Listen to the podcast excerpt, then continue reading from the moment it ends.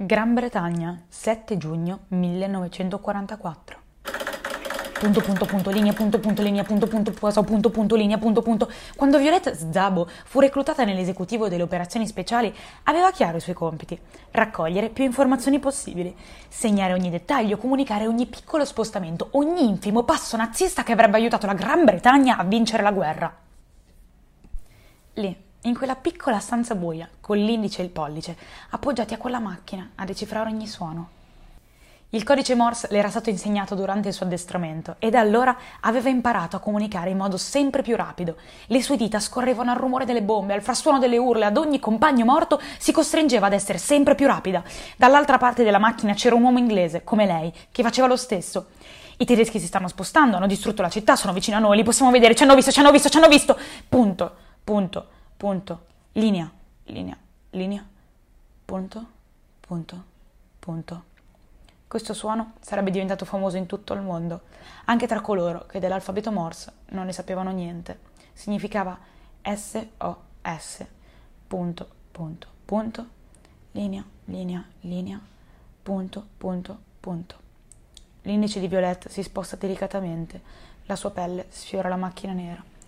I rumori tornano, questa volta più lenti, Ogni pallino era simbolo di un'unità di tempo, una linea equivaleva a tre pallini e il silenzio era un pallino e questi flebili suoni costituivano le informazioni essenziali che li avrebbero salvati.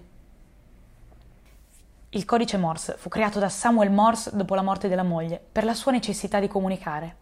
Ora, di fronte a quella macchina, Violette ripensava a suo marito Etienne, con cui non avrebbe mai più parlato, e ripensava a sua figlia Tania. Sarebbe bello se sapesse usare la macchina. Sarebbe bello comunicare con lei in quel silenzio ormai troppo lungo. 10 giugno 1994.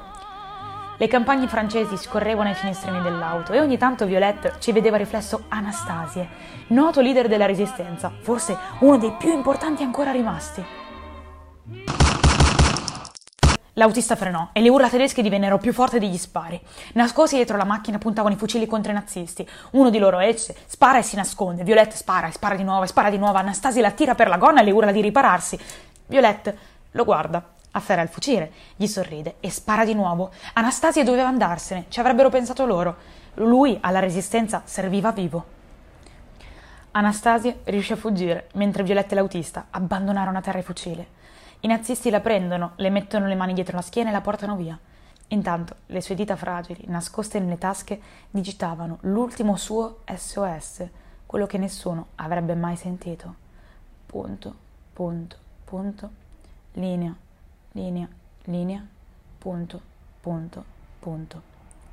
Violet Zabo è esistita davvero e non è mai più tornata a casa.